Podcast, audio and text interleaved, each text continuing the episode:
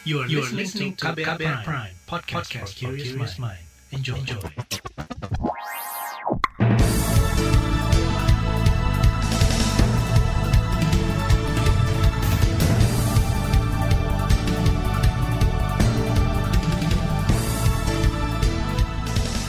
Selamat pagi saudara, senang sekali kami bisa menjumpai Anda kembali melalui program Buletin Pagi edisi Selasa 4 Mei 2021. Bersama saya, Naomi Liandra. Sejumlah informasi pilihan telah kami siapkan, di antaranya perpanjangan PPKM Mikro diprediksi minim dampak. Dua varian baru virus corona masuk ke Indonesia dan Pemprov Jawa Tengah perketat protokol kesehatan di pusat belanja. Dan inilah Buletin Pagi selengkapnya. Terbaru di Buletin Pagi.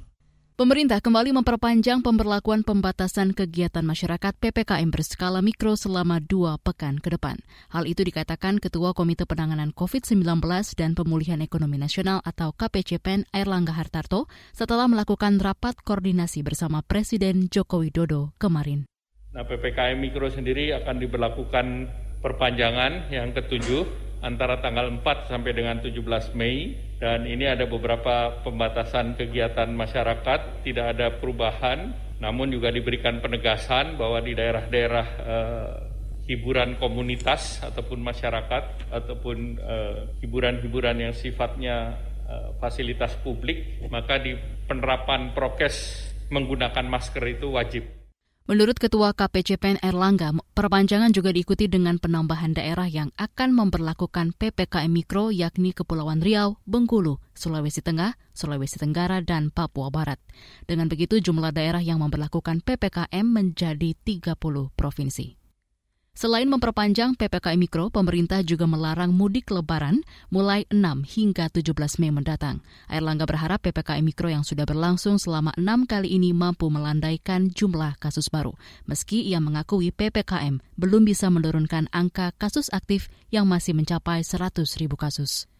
Sementara itu, Ketua Satgas Penanganan COVID-19 Doni Monardo mengingatkan pemerintah daerah untuk mengevaluasi dan memperbaiki kelemahan pelaksanaan PPKM Mikro.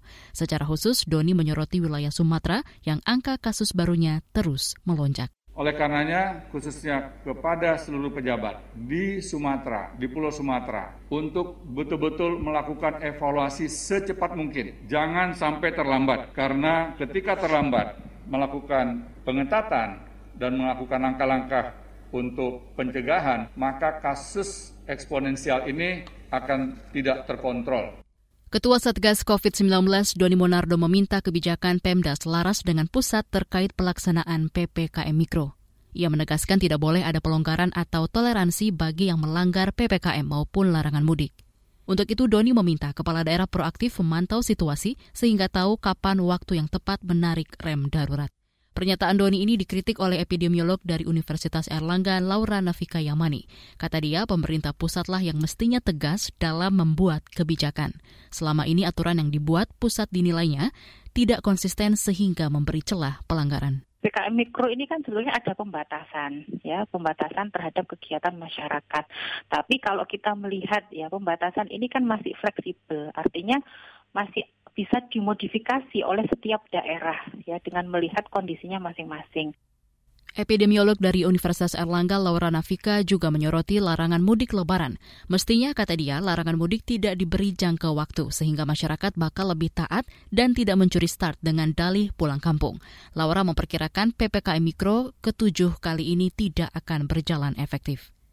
Pesimisme serupa juga diutarakan anggota Komisi Kesehatan DPR dari fraksi PKS, Neti Prasetyani. Menurutnya, PPKM Mikro kali ini bakal bernasib sama seperti pembatasan sebelumnya. Pasalnya perpanjangan dan perluasan PPKM tak dibarengi pembatasan mobilitas yang ketat. PPKM ini kan seolah-olah kita punya kebijakan baru gitu ya. Tapi kebijakan baru ini nggak dijelaskan gitu strateginya apa sih untuk menurunkan eh, kasus positif atau lonjakan eh, COVID ini. Nah ini kan seolah seperti mengulang mereplikasi PPKM PPKM sebelumnya gitu. Padahal kan dengan situasi yang hari ini jadi seperti ya biasa aja gitu. Padahal kan harusnya kebijakan yang diambil itu extraordinary ya. Anggota Komisi Kesehatan DPR Neti Prasetyani juga mengkritik kebijakan pemerintah yang kerap tidak paralel dan banyak terjebak pada ego sektoral. Alhasil kebijakan yang dibuat saling bertolak belakang. Menurutnya, PPKM bisa dinilai berhasil jika pergerakan masyarakat yang berkurang drastis serta jumlah kasus dan angka kematian menurun signifikan. Dua varian baru virus corona masuk ke Indonesia. Informasinya akan hadir usai jeda. Tetaplah di Buletin Pagi KBR. You're listening to KBR Pride, podcast for curious mind. Enjoy!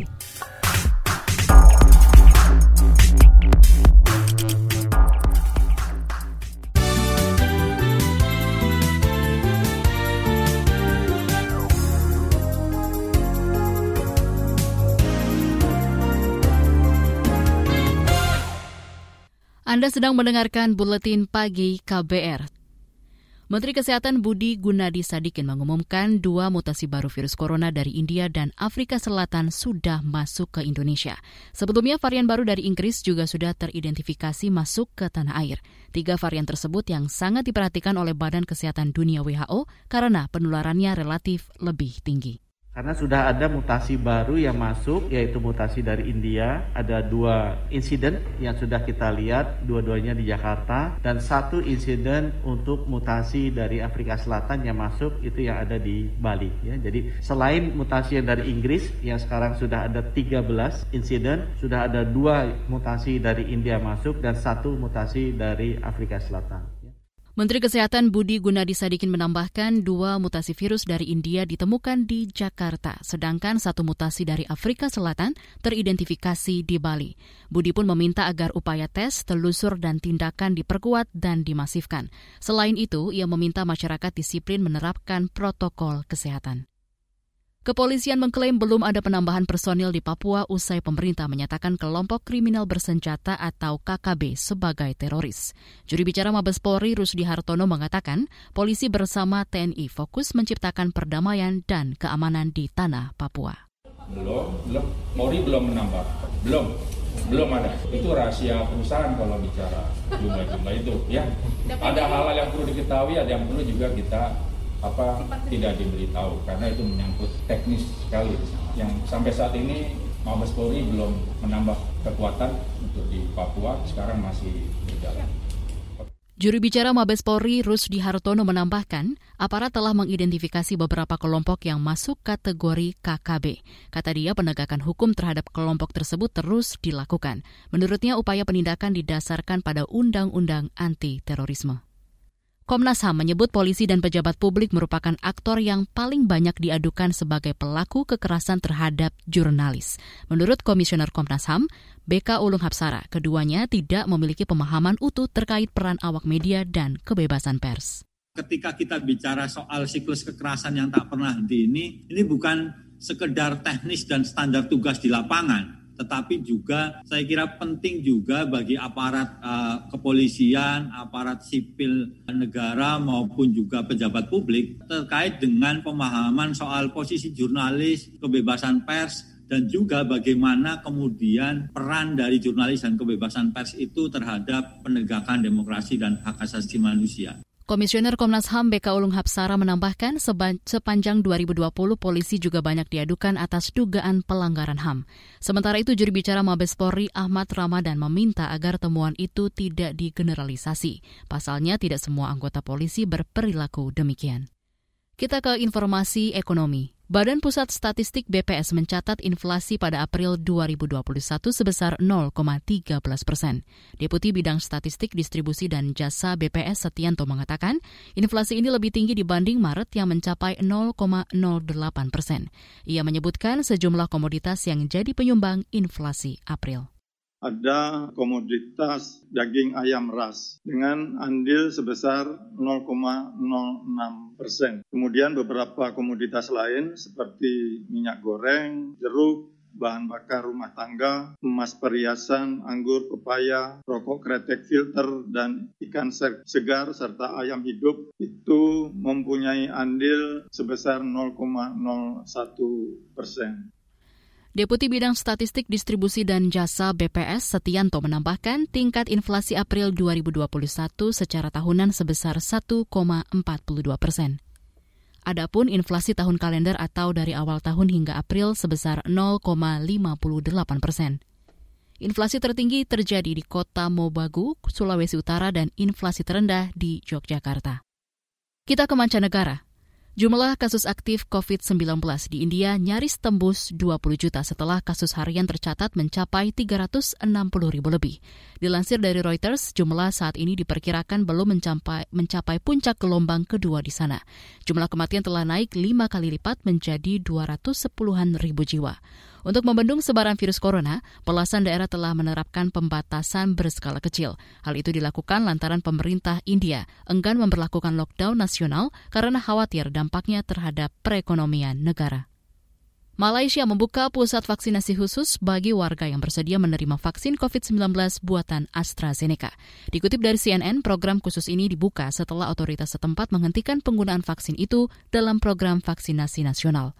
Hal ini terkait efek samping penggumpalan darah yang dialami sejumlah penerima vaksin. Kabar tersebut memicu pembatalan 8.000 warga dari program vaksinasi nasional setelah mengetahui AstraZeneca masuk daftar vaksin yang digunakan.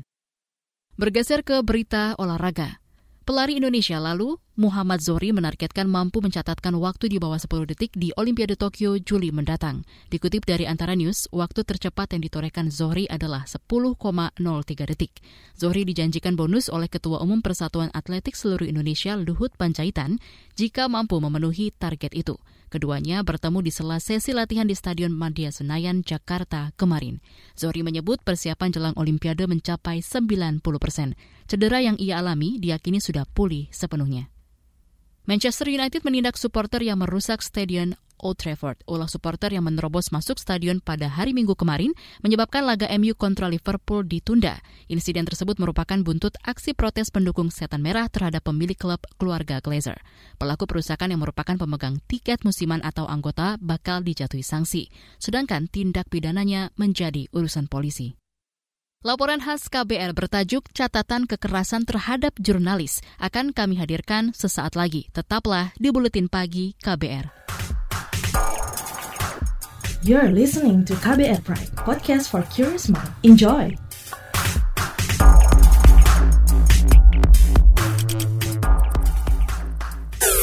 Commercial break.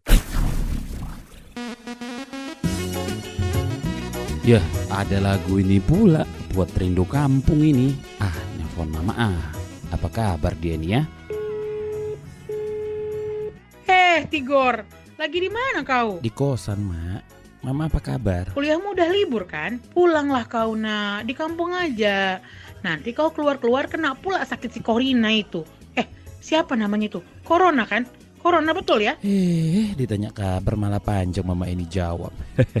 Nggak boleh pulang, Mak. Kan pemerintah juga menganjurkan untuk tidak ke mana-mana, apalagi mudik atau pulang kampung.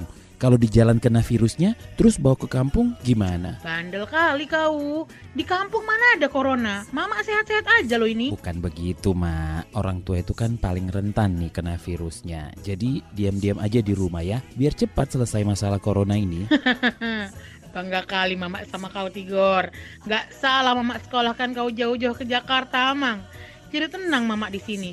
Sehat-sehat ya anakku, Amang. Iya, Mak. Mama juga ya. Tetap aman di rumah bersama media lawan COVID-19.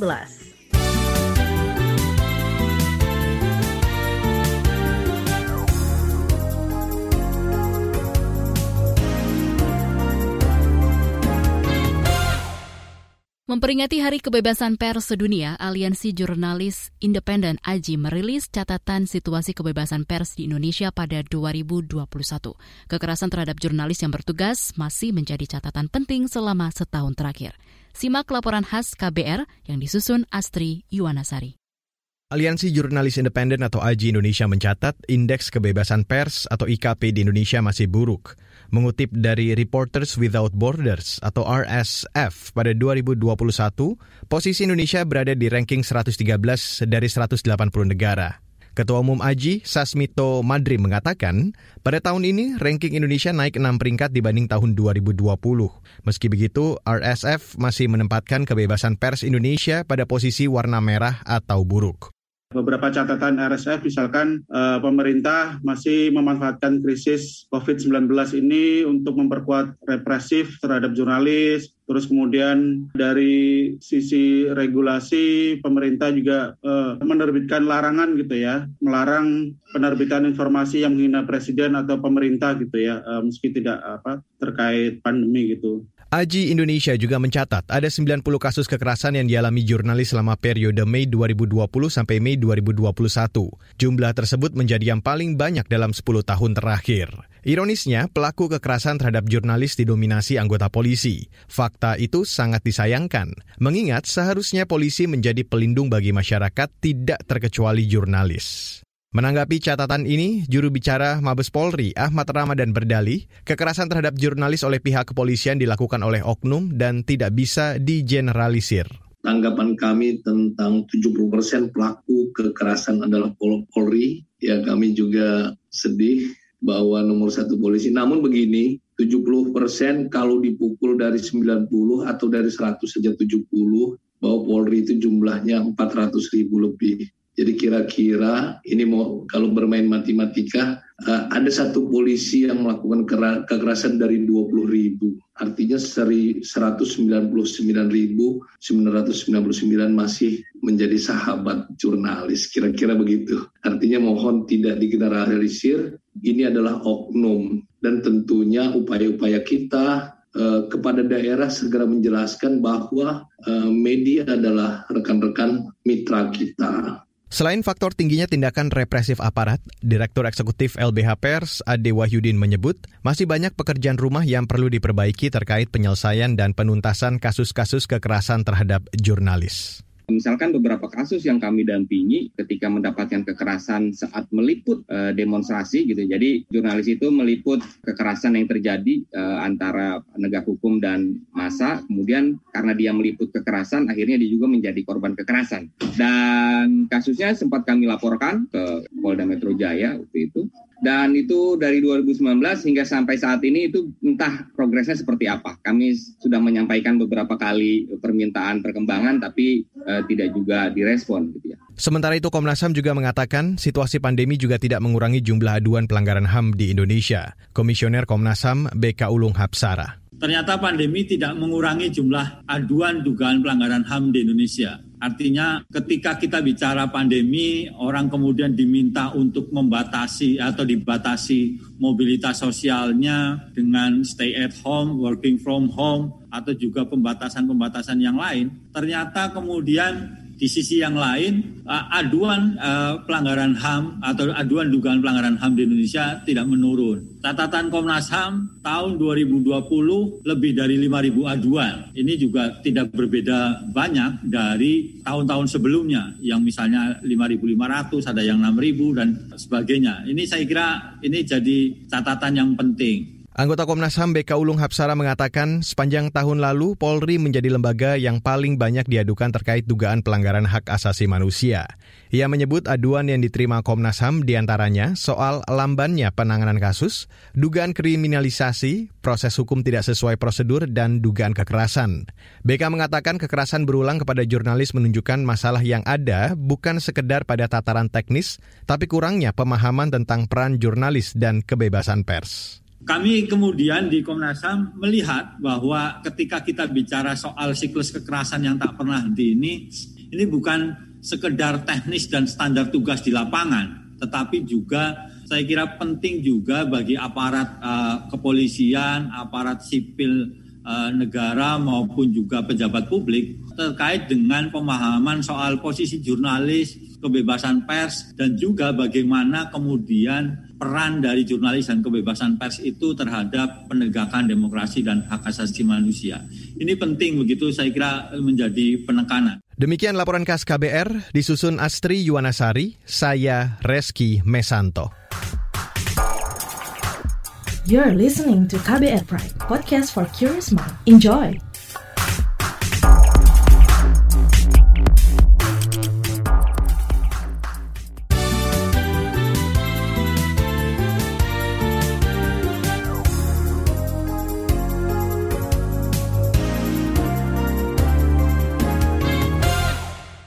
Inilah bagian akhir buletin pagi KBR. Gubernur Jawa Tengah Ganjar Pranowo meminta para bupati dan wali kota menggencarkan operasi justisi di sejumlah tempat yang berpotensi menimbulkan kerumunan menjelang Lebaran. Beberapa tempat yang menjadi sasaran pengetatan protokol kesehatan, yakni pasar tradisional, pasar kaget, hingga mal.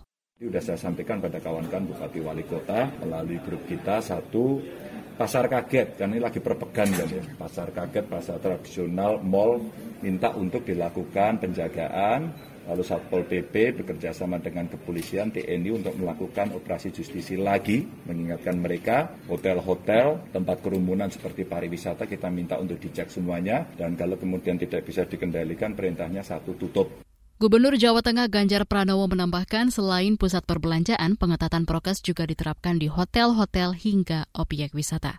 Ia menegaskan akan melakukan penutupan jika menemukan hotel atau tempat pariwisata yang melanggar prokes. Pegawai negeri di Kalimantan Barat dilarang mudik maupun cuti saat lebaran. Gubernur Kalbar Sutarmiji mengatakan mobilitas PNS akan dipantau melalui aplikasi. Bagi mereka yang nekat akan dijatuhi sanksi berat. Tidak ada cerita mudik lokal, tidak ada mudik interlokal, mudik tak boleh, titik. Nah, apa sih susahnya? Nah, pegawai negeri awas ya. Saya mau cek nanti handphonenya kita cek lokasi mana. Kalau mati kan lokasi berarti dia mudik. Pokoknya kita lihat dia ada di mana. Apalagi pejabat di lingkungan pemerintah provinsi. Tidak ada cuti-cutian. Nggak ada. Coba aja lihat nanti, saya mau lihat. Ketahuan Pak, sanksi Nah, ketahuan, dia lihat aja nanti. Kalau tak nangis memang. Gubernur Kalimantan Barat Sutarmiji menuturkan larangan mudik diberlakukan karena kasus COVID-19 belum terkendali. Jumlah kasus baru dalam sebulan bertambah 500 kasus atau meningkat dua kali lipat. Selain itu, tingkat kematian juga bertambah signifikan. Warga yang ingin masuk Cilacap, Jawa Tengah bakal diperiksa ketat menjelang pemberlakuan larangan mudik lebaran. Mereka harus mengantongi hasil tes COVID-19 dengan hasil negatif jika ingin melintas. Kepala Dinas Perhubungan Cilacap Tulus Wibowo mengatakan setidaknya ada lima posko pemeriksaan disiagakan. Diwajibkan untuk bebas COVID. Uh. Kita ada, malam ini dini hari kita lakukan di beberapa titik, besok juga dilakukan di beberapa titik. Kalau kita yang penyekatan ada lima titik, mulai dari angkutan laut, ya, angkutan sungai ya, angkutan sungai ada di Sleko, itu kan juga angkutan perbatasan dengan Jawa Barat, terus Patimuan, terus Mergo, terus Sampang, terus Nusa Wungu, Jetis. Kepala Dinas Perhubungan Cilacap Tulus Wibowo menambahkan di tiap titik pemeriksaan disediakan layanan rapid tes antigen. Layanan ini diperuntukkan bagi warga yang belum melakukan tes COVID atau yang hasil tesnya sudah kadaluarsa. Informasi tadi menutup jumpa kita di Buletin Pagi hari ini. Pantau juga informasi terbaru melalui kabar baru, situs kbr.id, Twitter kami di akun @beritaKBR, serta podcast di alamat kbrprime.id. Akhirnya saya, Naomi Liandra bersama tim yang bertugas, undur diri. Salam.